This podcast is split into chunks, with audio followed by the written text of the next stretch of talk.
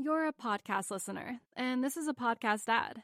Reach great listeners like yourself with podcast advertising from Libsyn Ads. Choose from hundreds of top podcasts offering host endorsements, or run a reproduced ad like this one across thousands of shows to reach your target audience with Libsyn Ads. Go to libsynads.com now. That's L I B S Y N ads.com. A moment of business before we get into today's show. Surf Splendor is completely free, but you can support the show, and we need your support to help grow the show organically. Do so by sharing the show with a friend tell them verbally, send them a link to our website, surfsplendorpodcast.com, or promote it via social media where you can find us at Surf Splendor. Thanks in advance and enjoy today's show.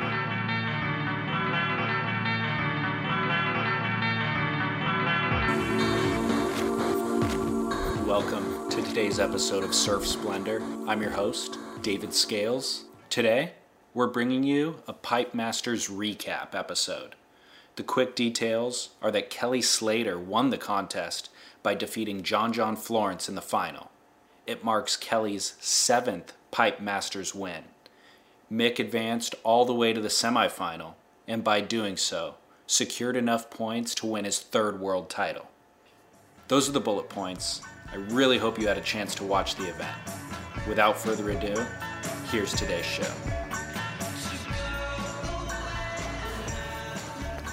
down the line, Surf Talk Radio. Wow, big uh, weekend or day, I guess I should say. Saturday, right? Big Billabong Pipeline Masters.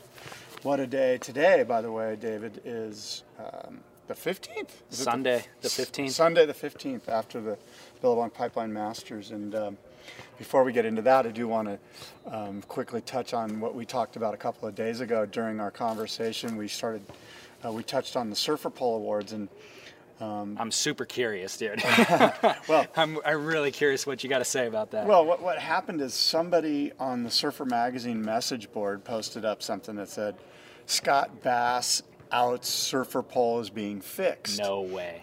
And so, you know, obviously that's not what I said. Yeah. You know, uh, what I did say was that sometimes there's some, occasionally during, let me back up and just say this that first of all, the surfer poll is not fixed. Um, it's done legitimately. I haven't been in a Surfer Magazine editorial meeting in seven years or longer. Yeah, yeah. But when I was there, there was an occasion, and this was during the early 2000s, like maybe 2001, 2002, something like that, where early on in the internet, um, people were stuffing the digital ballot box. Okay. And um, it got to a point where there was just, they were skewing the results to a place that it was stupid. Like um, like just for an example, like Randall, the kind of goony drunk guy or whatever from Lost, would be would be like number three, you know, because whoever was stuffing the ballot, or like Charles Webster Bear would be like, and so what happened one time I was in an editorial meeting with like six or eight of us, and the editor and the publisher went, hey, you know what, we've got to um, talk about this separately. And so the editor and the publisher went into his separate office, sat down, and combed through it and made it right so that it was the right results. So the idea that this person yesterday posted this thing about me saying that the surfer poll is fixed isn't right, but there was um, occasions when they had to comb through it to make and i wasn't there and in fact i don't know if they made changes or not because yeah. i wasn't in the room when it happened but i was in edit meetings when they went oh man somebody's stuffing the ballot boxes this is really lame you know nobody wants to see uh, as an example, you know, Randall from Lost winning a Surfer Poll Award. Although right. some people might think that's kind of funny. so anyway, funny. that's well, just setting the, funny. setting the record straight. Yeah. I'm not saying that the Surfer Poll is fixed. Right. Um, and I think it's it's sort of a it's just the way the internet is these days that somebody hears me say one or two sentences and they try to blow it up into some sort of scandal. Well, well that's kind of what we're doing with the show in a sense. Like we're really picking you know one sentence that some pro surfer or whatever may have said and then we're breaking it down and discussing it so but we are sitting in a glass house up here too and yeah, um, yeah. and throwing stones oftentimes so uh, you know it's only a matter of time until people start kind of picking apart what we're doing as well. Not even a matter of time. I'm, i mean, it's happened before. Yeah, yeah. But um, but yeah, I mean, I, I think that especially when that surfer poll went digital, there probably were ways to manipulate it and to vote multiple times from the same computer and stuff. And obviously now there's probably uh, security in place where they can prevent that from happening. You know. Well, you totally nailed it. I mean, Yeah. early on, it was just like the wild, wild west on Yeah. the internet. I mean, we didn't have programmers. It was guys like me going, oh, "Okay, let's just say you know you can vote once and see what happens." And- Right. And and certainly there was occasions where it was abused, and um, and again, this was over you know ten or twelve years ago Right. that I recall this vaguely happening. But um, but uh, you know, I do know that at one point, um, an editor and a publisher went into a room to make sure that, you know, like I say, Randall or Charles Webster Bear or, you know, Joe Blow didn't place second or third in the Surfer Poll Awards because of some skewed digital balloting. You know? Yeah. When I was in high school, you know how in the high school yearbook they have like most popular and best looking and all that? You're most likely to skew at Surfer Poll Awards. Not quite, actually. But um, they did also like the best movie of the year and the best actor of the year. And Ron Jeremy won the best actor of the year.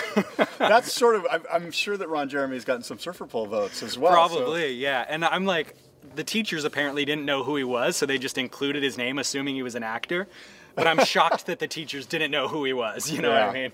Yeah, exactly. So that was a pretty solid vote. Yeah, so that's the sound of me backpedaling a little bit. Yeah, on- well- on that. and I'm not backpedaling. I just didn't like, you know, it's just unfortunate that you know my name is out in the public sphere as saying that the surfer poll is fixed, which is not what I said. Well, of all the things we discussed in the last show, and if we were going to get, you know, nailed to the cross over one of them, I'm glad it was that and not Eddie Rothman.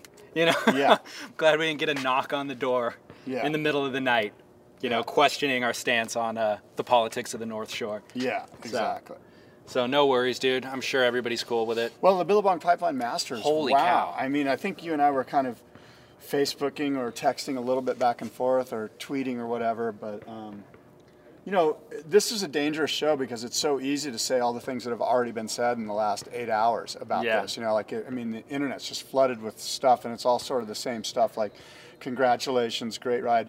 I guess I want to know, first and foremost, your take on the Mick Fanning score um, against Yadin Nicol. I'm still recovering from the day. Yeah. I mean, let's start out by just saying that was the greatest day of comp- competitive surfing I remember seeing in in recent history.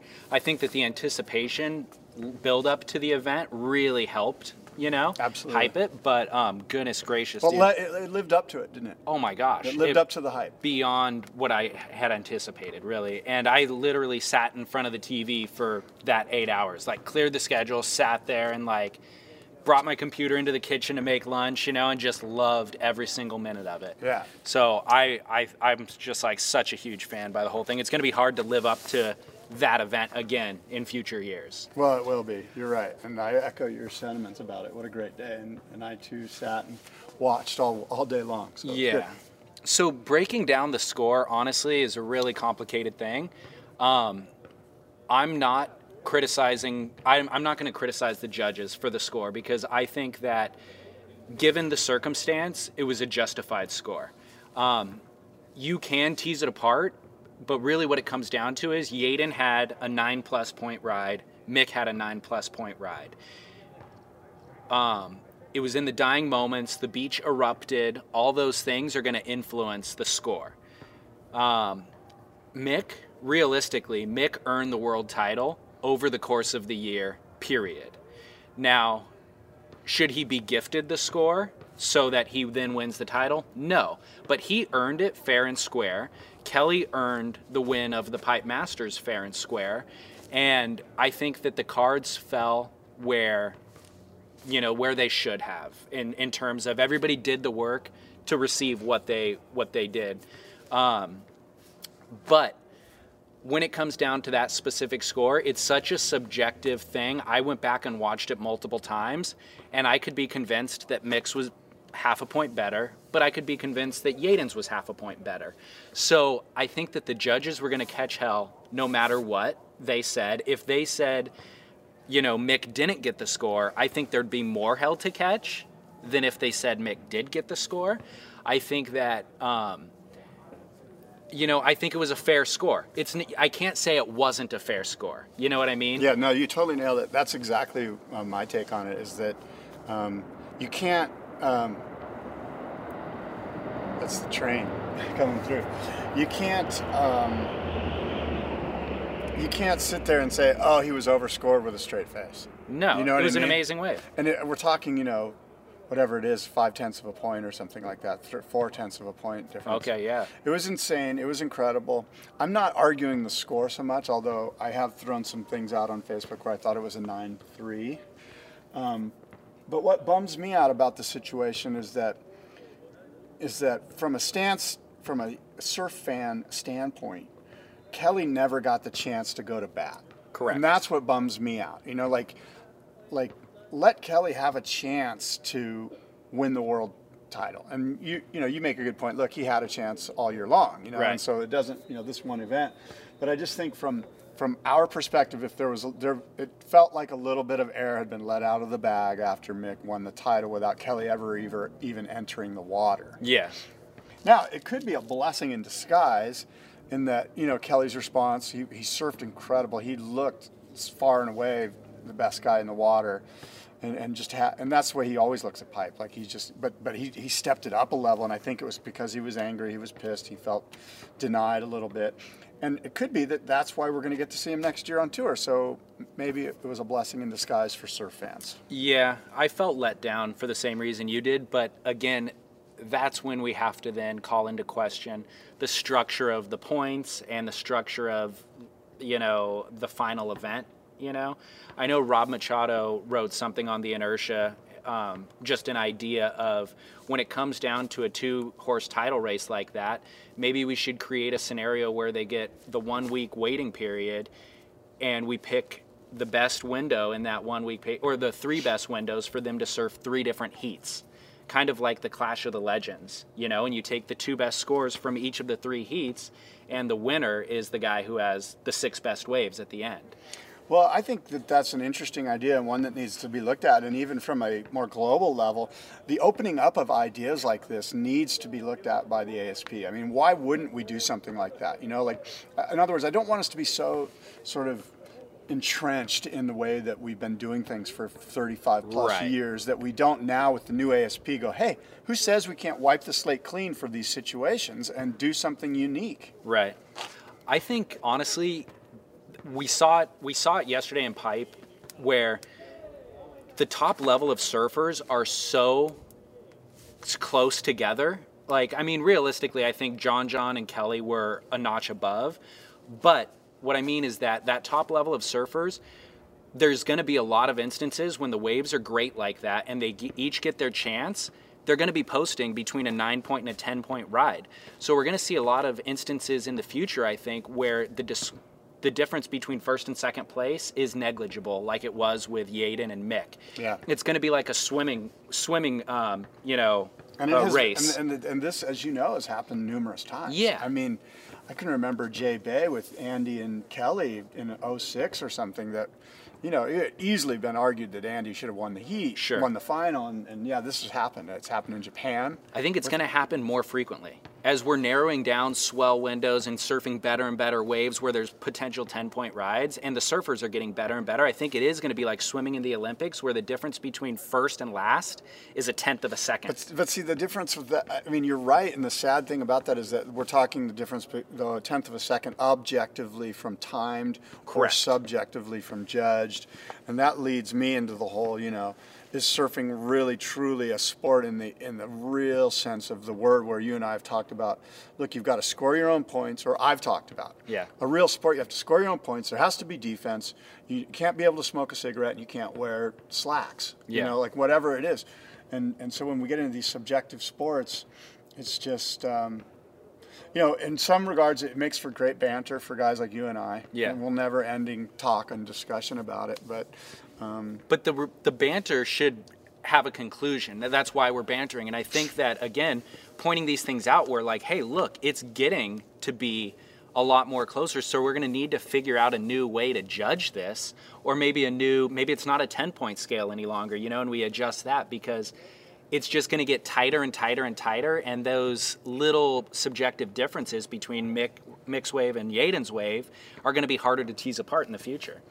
Speaking of Yadin, he's the guy that's sort of left out of this conversation a little bit. I've noticed on the internet. You know, he's really got ripped off. I mean, it, if you think that Mick was overscored, then you've got to say to yourself, Yadin needed to win the event. He certainly looked like he could win the event. He, he was he, he's the only guy in yesterday's proceedings that didn't get sort of kudos at the end. You know what I Right. mean? Um, you know, John John got his, Kelly got his, Mick got his.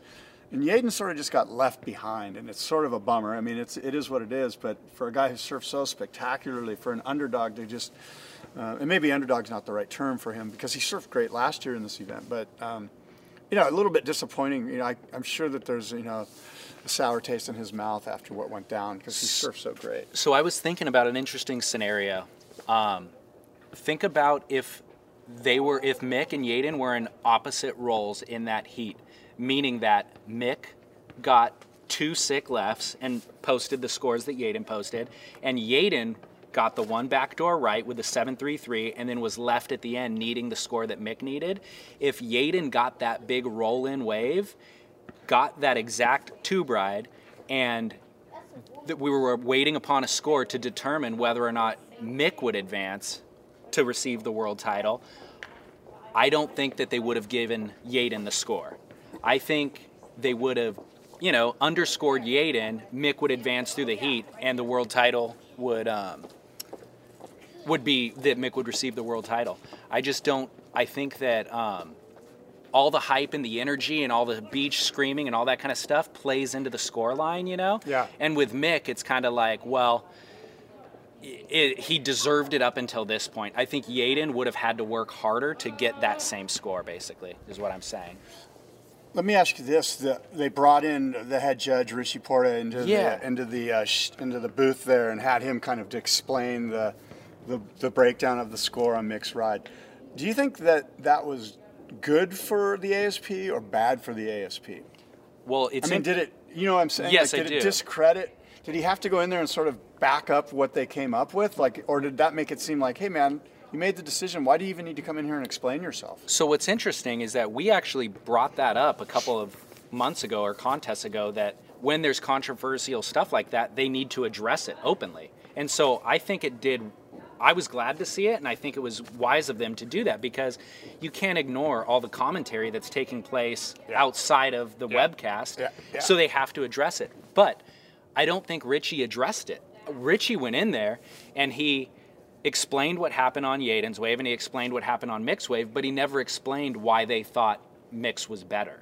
He just explained the differences, and then Shane actually asked a couple questions about it. Shane was like, "Well, do you feel like I, I don't even remember, but I, he kind of tried to pinpoint a few things, and then Richie kind of skirted around that as well.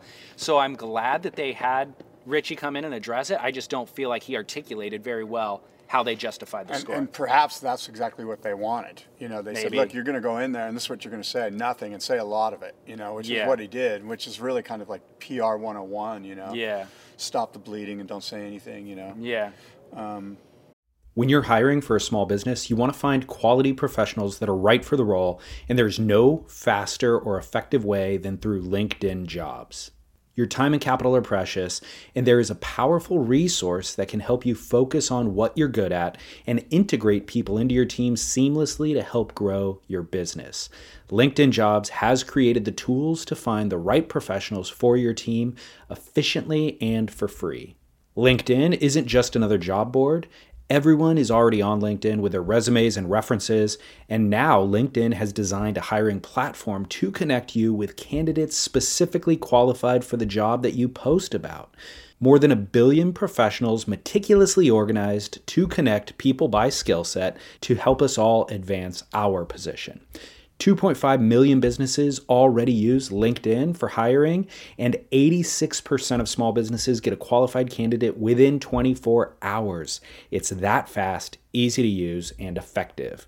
LinkedIn Jobs can help you write job descriptions, filter the right person to you, and give you the tools to help you interview them like a pro linkedinjobs.com slash surf is where you go to post your job for free yes totally free that's linkedinjobs.com slash surf to post your job for free terms and conditions apply You're a podcast listener, and this is a podcast ad. Reach great listeners like yourself with podcast advertising from Libsyn Ads. Choose from hundreds of top podcasts offering host endorsements, or run a reproduced ad like this one across thousands of shows to reach your target audience with Libsyn Ads. Go to libsynads.com now. That's L I B S Y N ads.com.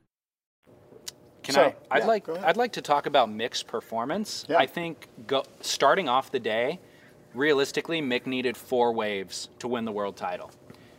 He got two waves that won him the world title. Um, I think throughout the whole season, we saw Mick with extreme focus going into each heat and posting two sevens and then building on that and getting an eight and then getting a nine and just methodically every single heat charging through that way. He did not do that in this event at all.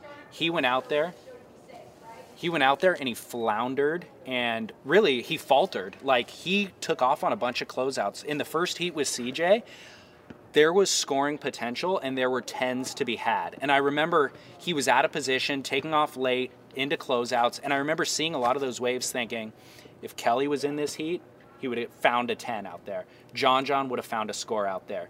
Mick is just faltering right now, and he's leaving the door open for CJ, and CJ didn't slam the door shut. So it's like CJ is kind of leaving the door open for Mick. Mick gets the roll in. He deserved the score in that in that first heat, undoubtedly, and he won that heat fair and square.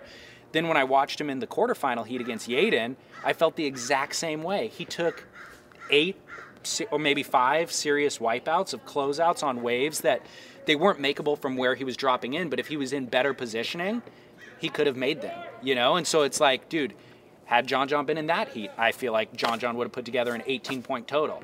So Mick, the focus that we saw all season long, he really didn't deliver at Big Pipeline. He didn't um, have a great surfing day in that regard. I mean, No, he got two he, waves. He surfed desperate. Yeah. You know, it seemed like he was like that guy that was trying to protect the lead. Right. You know, instead of going out and being aggressively, you know, although he surfed aggressive, I mean, but maybe too aggressive, right? He was taking horrible waves. But again, if he had gotten the two waves Yadin got, guaranteed they would have given the heat to Mick. Yeah. You know what I mean? Yeah. Like those two waves were enough. Like those two waves were amazing, and if Mick got those, they would have given the heat to him, no question. Um, so I just thought that was interesting that Mick kind of did falter on the final day, but again, I think realistically in the big picture, he did what he needed to do to earn the world title this year. Yeah. So kudos to Mick. I think again, Mick did what, or uh, Kelly did what he needed to do to win the Pipe Masters this year. So kudos to him. Well, you know, speaking on subjectivity of the of the judging criteria, um, they mentioned it in the broadcast, which was a great point. Which was, um, if Mick had lost to Yadin, and we had this John John Kelly final, and we had this last wave that John John caught to maybe beat Kelly, what do you think the score for John John's wave would have been? You remember the backdoor wave that John John? I think he got like a seven five or something, or he needed a seven eight, and he got a seven five. It just barely wasn't enough. Yeah. Do you think if if him beating Kelly meant Mick would win the 12th world title, that, that we would have seen a different score on that wave, or am I re- reaching? I really don't know. I, I really shudder to think of that scenario because if the judges caught hell over the other one, Yeah. that would have been even more intense. I don't know that all the other variables along the way would have played out the exact same way, you know? John John would have surfed differently. Kelly would have certainly surfed differently with, with the world title on the line. I think some of the great surfing we saw from Kelly in the semifinal was in the quarter was because all the pressure was off at that point. He was releasing a bit of aggression, Yeah. which was awesome to see. Yeah, it was. You know, What about um, the? Uh, what about the? Uh, oh God, I had a great topic and I wanted. To, I lost it. okay. Go ahead. Um, I think John. I expected John John Florence. Actually, in our last show, I made predictions, and it went almost within a point of what I predicted. Really, I think that it was going to be a Kelly and John John final, and I was expecting John John to actually win the final. Um, what I liked about John John this year that we've never seen before, and is a sign of what's to come, is getting that 10 point barrel ride and then a big finishing maneuver. There was a backside kind of kick that John John did when he came out of a barrel, did like this big kicking backside reverse off the lip. That was arguably one of the best turns we saw all year long on tour. He was going full speed. He did it so quickly and landed it buttery, like no flaw at all to the landing or, Yeah. or stutter. And the angle that they kept replaying was kind of down the beach looking into the barrel. in slow mo, and it doesn't do it justice. I saw another angle that was straight on, looking at it at regular speed, and it's unbelievable. He comes out of the pipe barrel, bottom turns with all the speed, and just boom, kicks this thing and lands it within a fraction of a second. It's like, holy crap, that was insane. Yeah. I've never seen Kelly do it, never seen Mick do it, never seen anybody else do it. Yeah. Like, I want to see more of that. Yeah, for sure. He's he's incredible, and you're right. That was an insane little, well, big move that he pulled off there at the end of that ride. Did, Um, did you see the wave that he got in the warm up session in the yeah. morning? Yeah. It was a big barrel to a rodeo flip yeah, that he almost landed but didn't quite. yeah, That's the same thing where I, I actually, I told a friend as I was watching um, right before the final started, Kelly, I feel Kelly talks about peaking. He invented the conversation about peaking, you know? And I feel like we just saw Kelly peak in the semifinal. He was throwing away nines. And um, going into the final, I don't feel like John John's clicked into that fifth gear yet. You know, he looks casual. We know he can do a rodeo out there. I'm expecting John John to get the 10 point barrel ride and finish with a big rodeo or a big rotator or something like that. Unfortunately, I don't think John John got the waves that allowed that. The backdoor right that you were talking about at the end of the heat, I was thinking, here it comes. He got a barrel that is questionable for the score. He's going to finish this thing off with something crazy, but it ended up going into dry reef, kind of foamy soup finnet Yeah. on the waves, so he never really got the opportunity and he kicked out. But I do think that's what's to come in Yeah. next year. And Yeah. Gabriel proved it in earlier rounds that he's capable of it too. yeah. And um, you almost too get the feeling that if there had been more waves, if that beginning of that heat in the finals there wasn't so dry and lacking of surf, that um, John John had more opportunities to do those things that you mentioned. It, it might have turned out different, and it may have played into Kelly's favor that, that it was sort of soft there for the Yeah. first half of the heat. Totally. I know what I was going to ask you about. Yes. It seemed to me that um, the, from the production of the broadcast, the webcast, it seemed to me that there was way too many live waves ridden that we didn't get to see live. That you heard the scream on the beach because they were either doing an interview with GT or they were doing something. It always seemed to, to me that when GT was talking to somebody about something that really didn't matter too much, Right. that we were missing live action on more than three or four occasions. I would heard the beach to eight. roar Yeah. frustrated the crap out of me. And who's ever producing that thing needs to pull the plug on GT and go to a live shot. And Kelly's 10 was during that happened with Kelly's 10, the same thing, where you hear the beach erupt and then they go replay it and you see the 10 pop up. That's horrible. I It- think it's unacceptable. That's why I'm watching it because it's Yeah. live. I, I- if I'm, you know, I'll do a heat analyzer and skip GT's interviews, and I could skip those anyway. Right. I think everybody feels the same way. About No, it was unbelievably frustrating. And the weird thing is, is they have the ability to do the the inset image of the live feed because they do that sometimes. Yeah. A little box pops up in the bottom right corner and it's the live feed while they're doing the interview. So I don't know why they just don't do that all the time. I mean, they could even just do a full full screen of the live action and Right. have him talking underneath it. We don't Yeah. need to see him talking, Yeah. and I think that's going to change. That, well, think- it, it guaranteed it has to because that was a huge failure on their part, yeah. especially to miss the 10. You know what I mean? Yeah, that was a bummer. You know, I want to give a shout out to Mono though, who who produces the webcast. Those guys bust their ass, and we're just giving some constructive criticism. I, I reached out to those guys, um, asking for some stats. You know, between CJ and Mick prior to the event, and um, Al Hunt and Dave Prodan and uh, Mono uh, got their act together. Uh, and sent me that information when they didn't need to. I mean, they were busy. Like the last thing they needed to do was worry about me asking them for a stat on CJ and Mick. So, um, overall, you know, a successful day. I know those guys were under a lot of pressure, and um, except for that one thing we just talked about, it was pretty spectacular from a production standpoint. Shane Dorian does a really good job. Really pleased with Shane Dorian in the booth. So they ta- they said I think um, Stansfield said that they had 10 million, or Randy Rarick I think said they had 10 million viewers worldwide uh, watching the, the live stream. That's amazing. Yeah, and I absolutely believe it. Do you? Yeah. And quarter of a million on Time Warner Cable cable in uh, Hawaii. Uh, yeah, I mean, it was it, it was like the, there was so much pre-hype about this, you know, Yeah. and the waves were so big that you know, like you know, my wife and children and I, it was like we were watching the final day of the Masters on Sunday or something Mm-hmm. at Augusta. You know, it was a big, it was definitely must-watch TV, and there's easily there's a lot of surfers on this globe. You know, between Brazil, Japan, the United States, North America. uh, that's, I haven't even touched Europe. You know, Right. There's a ton of surfers out there, and so 10 million uh, log-ons doesn't surprise me. Yeah, I was kind of surprised to hear that. It could be that numbers over the course of the event, not just you know. I don't know. Yeah, you know, maybe. but you know how statistics are. You can kind of skew them to make you look good, no matter what. Yeah, I think it was um, Benjamin Franklin's quote there's lies, there's damn lies, and then there's statistics. you know what I mean? That's a good one. I haven't Yeah. heard that one. I like that one. Yeah, Poor Richard's Almanac. Um, yeah, and the beach too was was packed. You know, Yeah. I mean, I've never seen the beach at Pipe that crowded. Yeah. I didn't know that the roads accommodate for it. You know. I don't think they do. I mean, I'm sure it was hell driving around the North Shore yesterday. Yeah, totally. Um, so, uh, what do you think moving forward for 2014? Um, I- I can't imagine where this goes from here. Like, this was such an in, in pinnacle, you know, such a buildup and such a delivery that, um, They almost need two or three months to just kind of chill out and build everyone's uh, excitement up again. you yeah, know? yeah. Um, it's going to be a fun season. I'm just glad that Kelly's re, you know, committed to one more year on tour.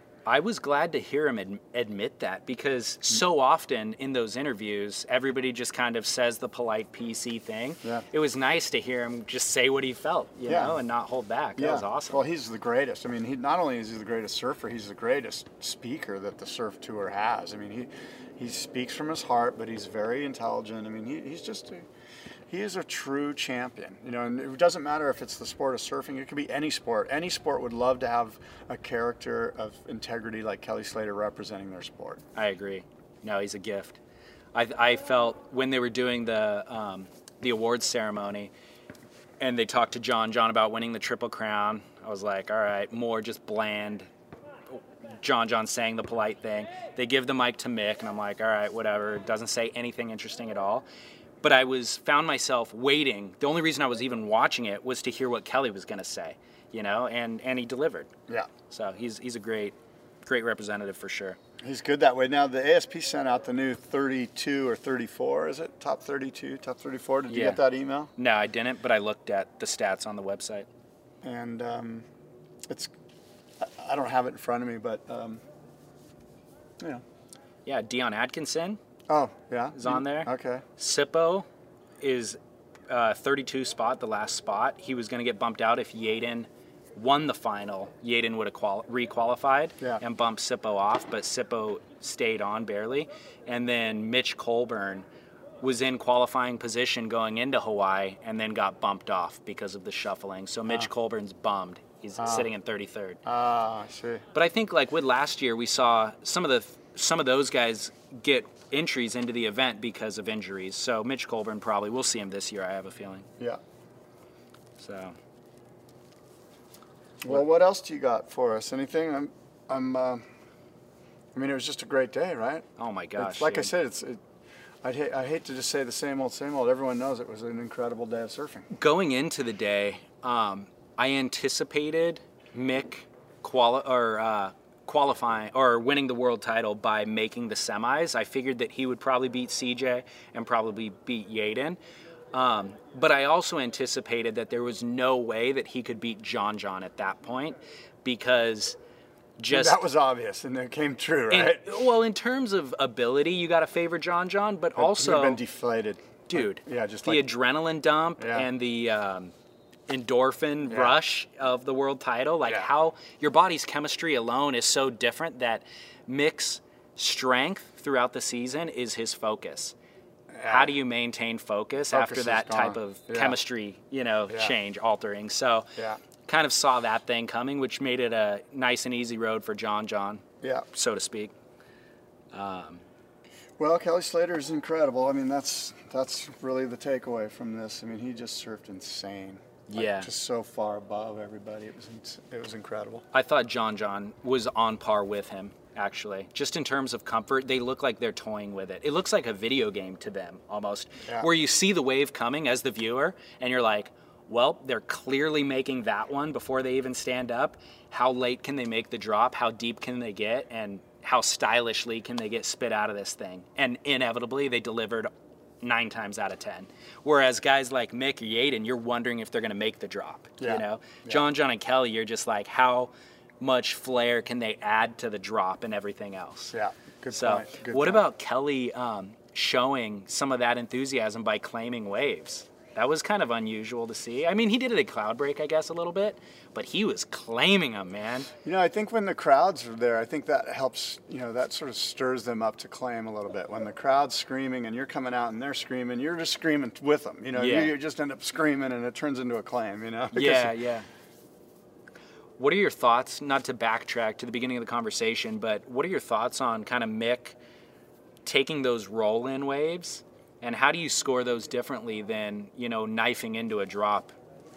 That's a great point, you know, and a great, a great question, I guess I should say, because um, I like the roll-ins, you know, and I mean, and I think the surfers do too. But like, if, if you're asking me, you know, which is more critical, obviously the late crazy drop on the first reef is more critical. But I, I really did love that fading bottom turn he did when he rolled in and he kind of almost went right for half a half a rail and then came back around to do the bottom turn. I, I just I think it's neat and it sets up for the ultra deep first reef run that, that you see, you know, and so I'm a big fan of it. You know, how do you judge it? I don't know. I'll leave it to the judges. You know, that there was some crazy. I think CJ had one of the most mental late drops ever, and Yeah, but he- he also didn't get that barreled.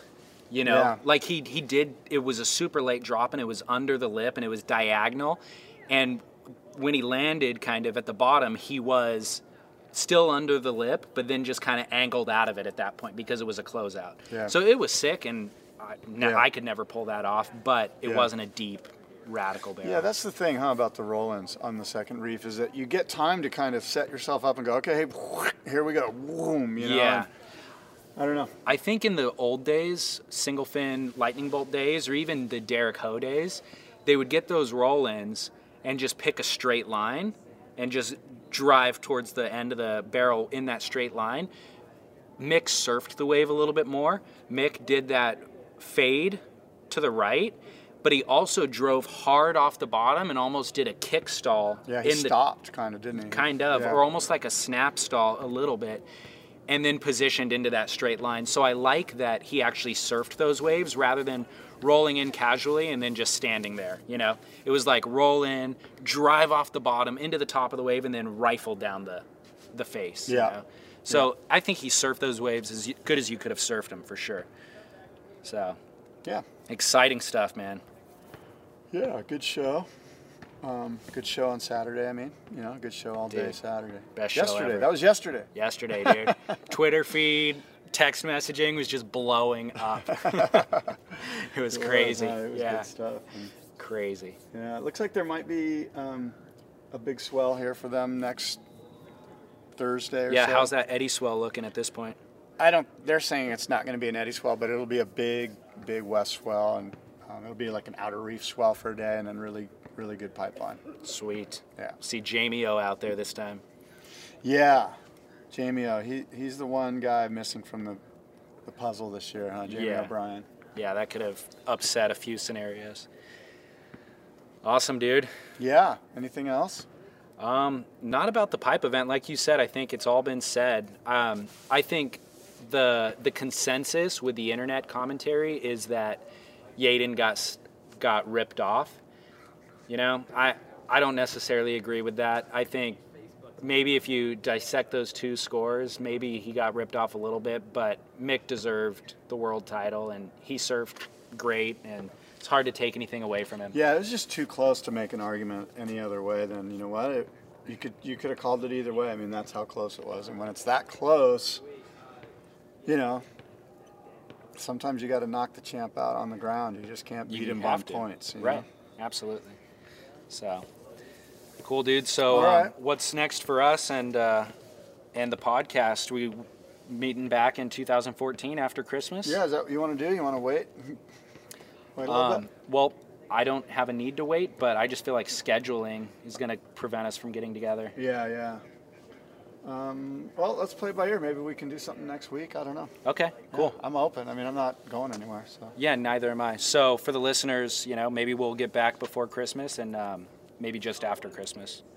Yeah, and um, you can reach me, Surf Talk San Diego at gmail.com. If you want to go to the blog, it's downthelineradio.com. And then me, David, um, obviously my website is surfsplendorpodcast.com and the email is hello at surfsplendorpodcast. And then, of course, on social media, at Surf Splendor is where you'll find us on Instagram and Twitter. Cool, man. Well, um, till next time, adios and aloha.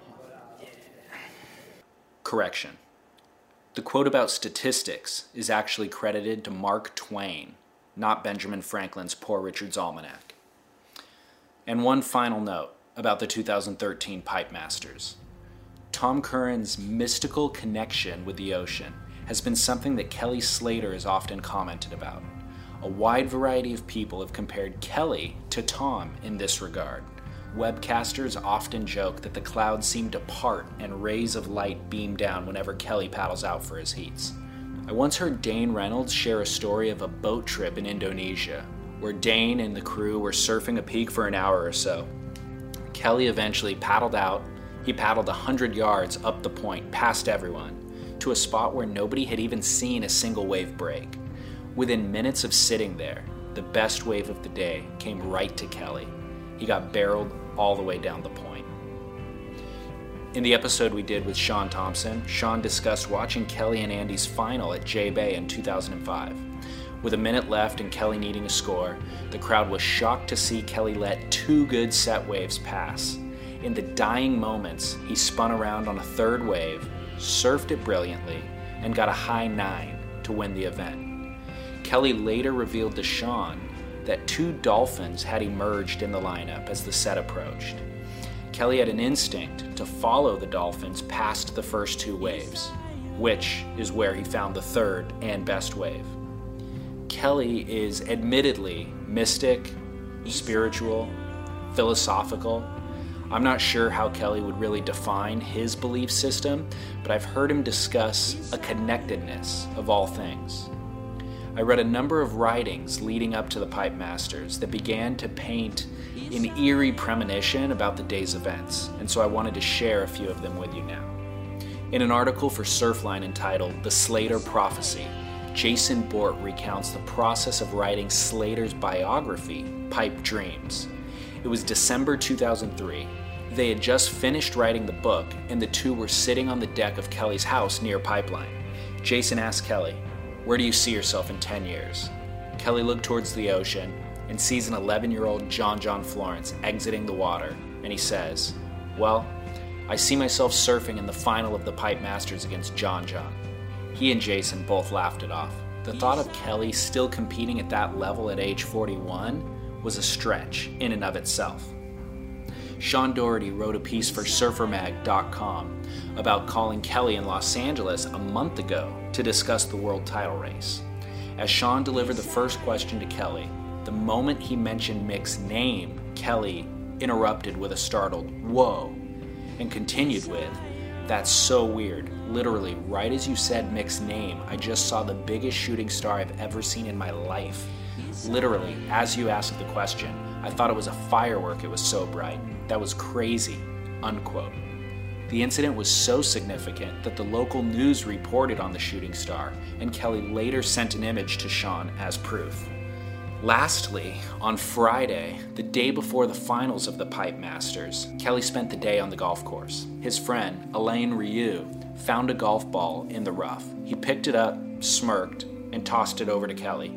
Kelly inspected the ball and found the brand name and a number Victory 12. It was also on the 12th hole. Ultimately, Kelly did not win his 12th world title the following day. Mick won his third and he did not simply win it with a 9.7 over Yadin Nicol.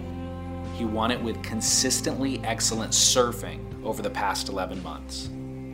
What do these three stories mean for Kelly? I really don't know. But what I do know is that Kelly acknowledged John John 10 years ago when he was answering Jason Borte's cliched question. He acknowledged the shooting star, and about the golf ball, Kelly said, I'm not superstitious, but this one freaked me out a little. Took me a couple days to process. Even golf is spiritual. Unquote. I, David Scales, can't help but feel as though there really is a larger storyline here. There is a script being played out that we're not privy to but it seems as though we may have just hit a significant plot point on Saturday.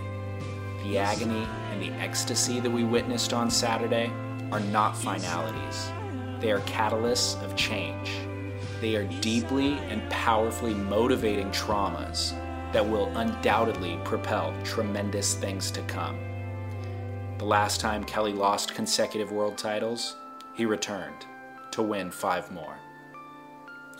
Thanks for listening to today's episode of Surf Splendor. This is David Scales saying, until next time, aloha.